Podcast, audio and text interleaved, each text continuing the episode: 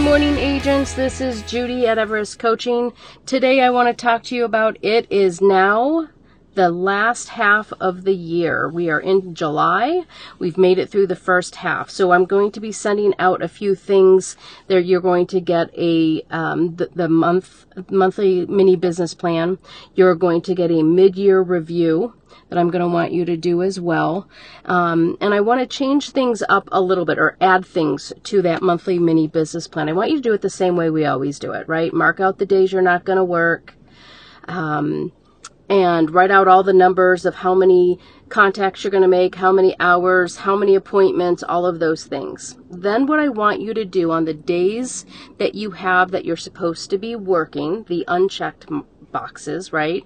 I want you to, every day at the end of the day, I want you to evaluate your day. I want you to grade yourself. I started doing this with myself. So I have tasks that I need to do that are important to me uh, and my business. And so what I do is every day at the end of the day, I either give myself a green star. I just mark a, I, you know, draw a star in the day, or I make a red line or an X through it. So the green star means I did everything I was supposed to. I did all the tasks that are is that are going to lead me to reaching my goals the days that I don't do that, because let's face it, we all have days that we're not going to be 100%. And I do have a couple of those that I have marked on my calendar.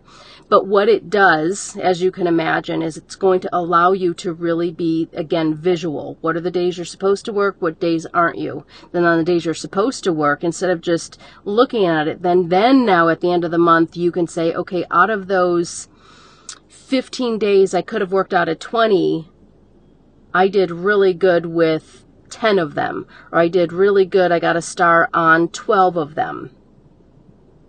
Because what we know is, is the more you can be consistent, the more that you can do what you're supposed to on if you have one or two days a month that you're falling short. And I, it's even if I miss one contact, it's even if I miss one ritual, I get an X because the goal is is getting that practice of doing the things that I know that are good for me and my business and and and my personal growth. So I would want you to do that this month in July. I want you to do it normal on that calendar, mark out the days you're not going to work, add up all the numbers, put them in the in the appropriate boxes, and then every day I want you to evaluate did you do those tasks? Did you do everything you were supposed to? It sure makes me want to do as I'm negotiating with myself. I think, oh gosh, I know this sounds silly, guys, but I can't wait to make my little green star on my paper. I know it sounds silly, but those are some of the things that help us to move forward and do the things that we normally might just say, oh, it's okay if I just don't do one more contact. Get it all done. Because remember, your job isn't getting easier, you're getting better.